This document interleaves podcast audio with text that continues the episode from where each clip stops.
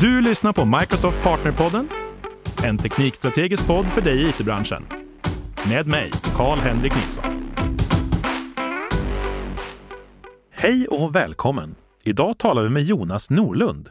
Jonas är en före detta elitfotbollsspelare som har jobbat på Microsoft i sex år, där han framför allt har varit product manager för API management. Hej Jonas! Tjena, tjena! Välkommen! Tack så mycket! Du har, du har bytt roll nu va? Du är inte PM längre? Nej, det stämmer. Eh, jag var ju PM i sex månader. Det var ett program, så det var tidsbestämt. Men det var en, eh, en härlig upplevelse. Man fick eh, lära sig lite grann vad som hände behind the scenes. Så det var oerhört intressant. Så att nu när vi har någon som är grymt bra på API management, då tänkte jag att idag ska vi prata Azure Container Apps. Ja, men varför inte? Men vi kanske hinner med och snacka lite API management också. Vi får väl se vad vi, vad vi har tid till och hur djupt vi kommer in. Azure Container Apps är ju en, liten, det är en ny produkt, eller någorlunda ny produkt i alla fall. Och jag upplever att ganska många av våra partners och kunder är lite förvirrade över hur det här skiljer sig från Azure Container Services, AKS. Du, eh, det är nog många som gör det. Eh, jag skulle vilja förenkla det lite grann och säga att det är en, eh, en PAS-tjänst för containerbaserad teknologi. Ja, precis. Det var ju solklart. förstår alla. ja, men en del eh, både kunder och partners har ju en del utmaningar med att köra Kubernetes. Det behöver inte vara AKS utan generellt Kubernetes.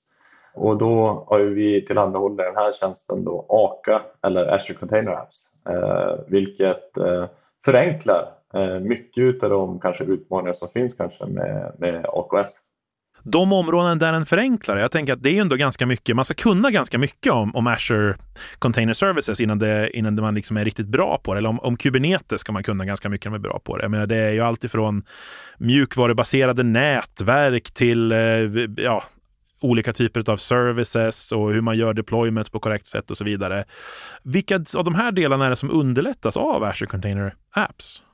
Jag skulle vilja säga att hela den delen som handlar om cluster management egentligen. Det vill säga, jag behöver inte veta vad jag ska ha för VMar i min nodpool. Eh, jag behöver inte veta hur stor disk eller jag behöver inte bry mig om diskarna som är i den underliggande hårdvaran och så vidare. och Så vidare. Så jag tror att man ska nog se det som en PAS-tjänst för eh, containers där man inte behöver bry sig om de underliggande resurserna egentligen intressant. Det låter lite grann som att det är en, en uh, hosting-version av Azure Container Instances nästan. Ja, fast uh, med lite teori där skulle jag vilja säga. För du har, om man jämför till exempel med, du kan ju köra containers på väldigt många tjänster i Azure idag. Du kan ju köra på, eh, som du sa, container instances, du kan köra på app services, du kan köra på AKS och nu även på container apps. Och om man då skiljer de åt lite grann där så skulle jag vilja säga att när du har den största friheten har du naturligtvis på AKS. Där kan du skruva mest och kanske minst eh, på Container Instances. Men det som skiljer framför allt, tycker jag, Container Apps från kanske App Services, det är att du har liksom ett fullt VNet-stöd. Det vill säga, du behöver inte hålla på med private endpoints om du inte vill.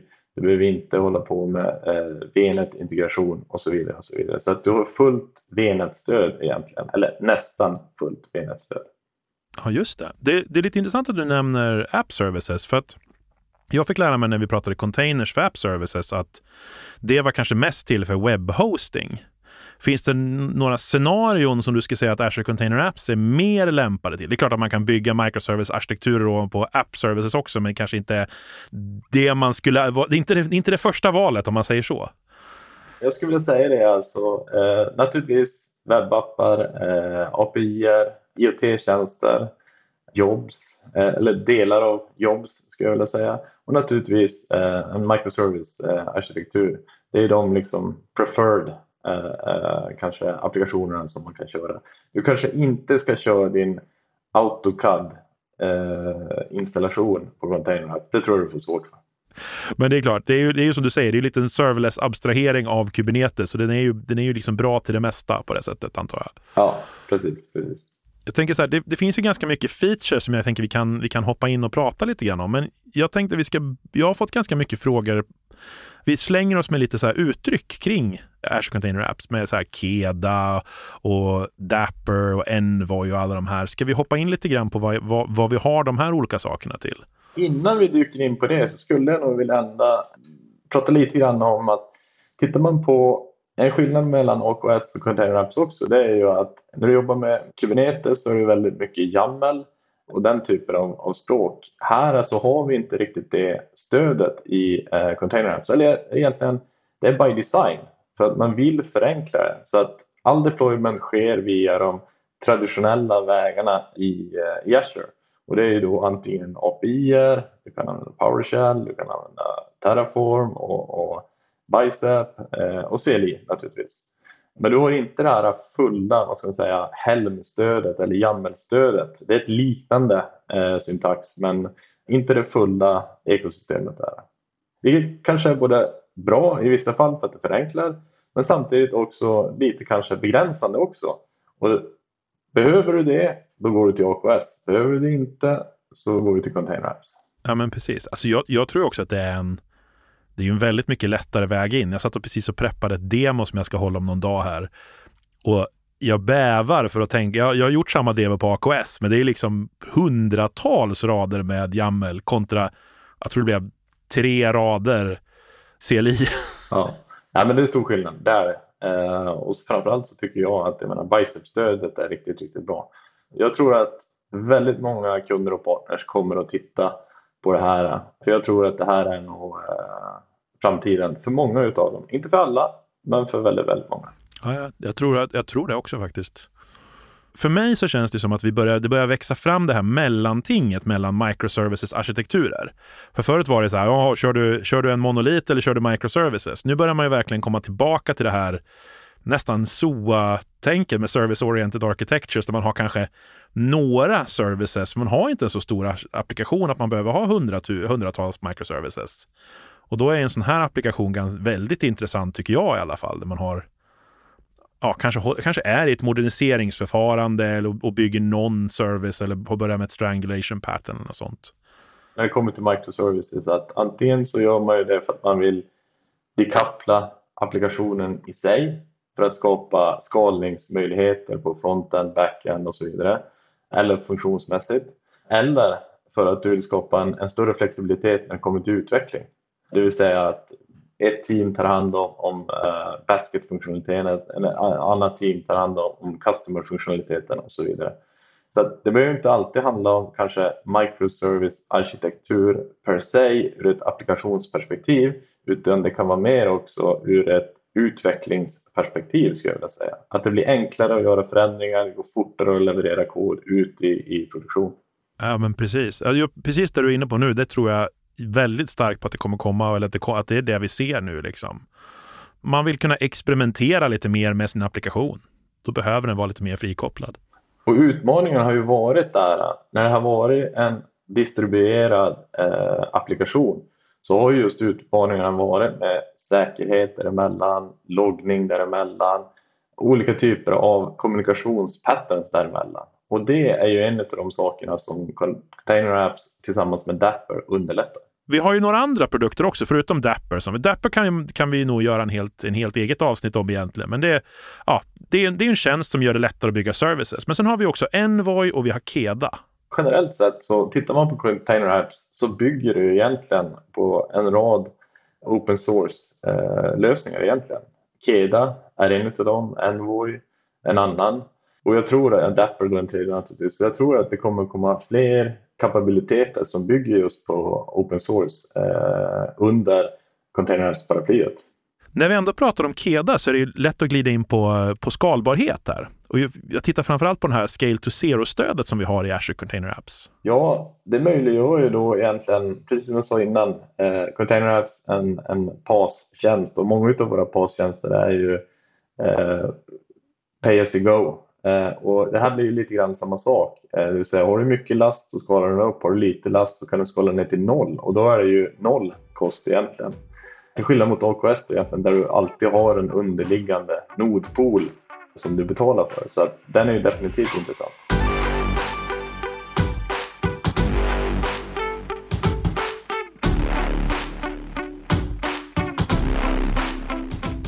Nu har vi ju pratat lite grann om hur det här skiljer sig från AKS. Men en sak som, som man jobbar ganska mycket med när man jobbar med Kubernetes är ju till exempel ingresskontroller och sådana saker. Hur hanterar vi ingress i Azure Container Apps? Det är ju en av de delarna som har blivit oerhört mycket enklare när man jobbar med Container Apps. Alltså ingress i AKS, då, då väljer du egentligen ja, Agic eller Nginx eller, eller Traffic eller någon av de open source-lösningar som finns och så måste du liksom jacka ihop det tillsammans med Azures lastbalanserare och så vidare. Medan i Container Apps så finns det egentligen bara ett objekt som heter ingress och det i sin tur skapar upp de här underliggande eh, resurserna i Azure åt dig samtidigt då som den konfigurerar Envoy för att hantera den, din ingress. Vi har ju pratat om det här tidigare, att eh, man har ju mindre, mindre kontroll, men, men viss kontroll över de här ingresskontrollerna har man, eller hur? Ja, men det stämmer. Det beror på lite grann hur du sätter upp din eh, Container App Environment. Alltså, dels så kan den ju vara extern, det vill säga du, du vet inte om det underliggande V-nätet egentligen. Eller så sätter du upp den intern, det vill säga du konfigurerar ditt eget V-nät, du kanske peerar den mot övriga V-nät som du har i din miljö. Och I samband med att du gör det så låser du ner din container app-miljö eh, utifrån internet. Men samtidigt så kan du välja då den här ingressen, hur du vill att den ska agera. Antingen om den ska vara en ingress bara för den här container app-miljön eller om den ska vara en ingress som är nåbar ifrån det V-nätet eller de V-näten som kanske är peerade med det här. Så det finns några eh, möjligheter att konfigurera där men det är inte alls lika komplext som om du jobbar med AKS till exempel. Nej, precis. Men jag, jag, tänker samtidigt har vi ju ja, egentligen vad jag ska kalla för mer avancerade flöden också om man tittar på de här exempel trafiksplittingsfunktionerna som ingressen har och det här. Absolut. Den är intressant den, för den, den möjliggör ju eh, blue-green på ett väldigt, väldigt enkelt sätt. Gör du det i AKS så, så behöver du liksom veta vad du gör. Här, här skapar du olika revisions och du kan på ett enkelt sätt eh, definiera att den här revisionen den ska ha x antal procent av trafik som kommer in medan den här revisionen ska ha y antal procent och så vidare. Det är ju ett sätt. Men det den också eh, möjliggör egentligen det är att du kan ha en, eh, en revision som har all trafik till sig men sen skapar du en så kallad label och då kan du göra till exempel integrationstester i eh, produktionsmiljöer just för att verifiera att, att det här fungerar innan du väljer att byta revision och låta all trafik gå till den nya revision. Är det rättvist att säga att man kan likna revisions vid eh, vad heter det, app service slots ungefär? Ja, men det är nog en ganska bra jämförelse. Det tycker jag. Jag tänker när man kodar emot Azure Container Apps, en grej som jag tycker alltid hjälper mig, framförallt när jag är på lär mig en ny plattform, så här, det är att kunna komma åt loggar och kunna komma åt liksom, ja, information om systemet. Vad har vi för alternativ där? Ja, men där har man ju då tillhandahållit egentligen två saker som du kan nå antingen från portalen eller inifrån VS Code. Dels liksom själva loggströmmen ifrån din eh, container men även att du kan få konsolaccess in i den eh, podden då som körs inne i eh, Container Apps vilket underlättar oerhört mycket om du vill mounta filsystem eller om du vill använda dig av secrets eller liknande. Ja, precis. För jag såg secrets-hanteringen var ju väldigt intressant där. Och jag menar, Man... där än en gång så har de ju förenklat det här. Alltså, här använder du inte external secrets eller CSI secrets och behöver liksom sätta upp det själv. Utan det är väl integrerat med uh, Azure Key Vault. Det, det, är väldigt enkelt att hantera secrets. Jag tycker, jag tycker det är en väldigt intressant produkt faktiskt att, att titta på. Så jag tror att vi kommer att se betydligt mer av den här framöver.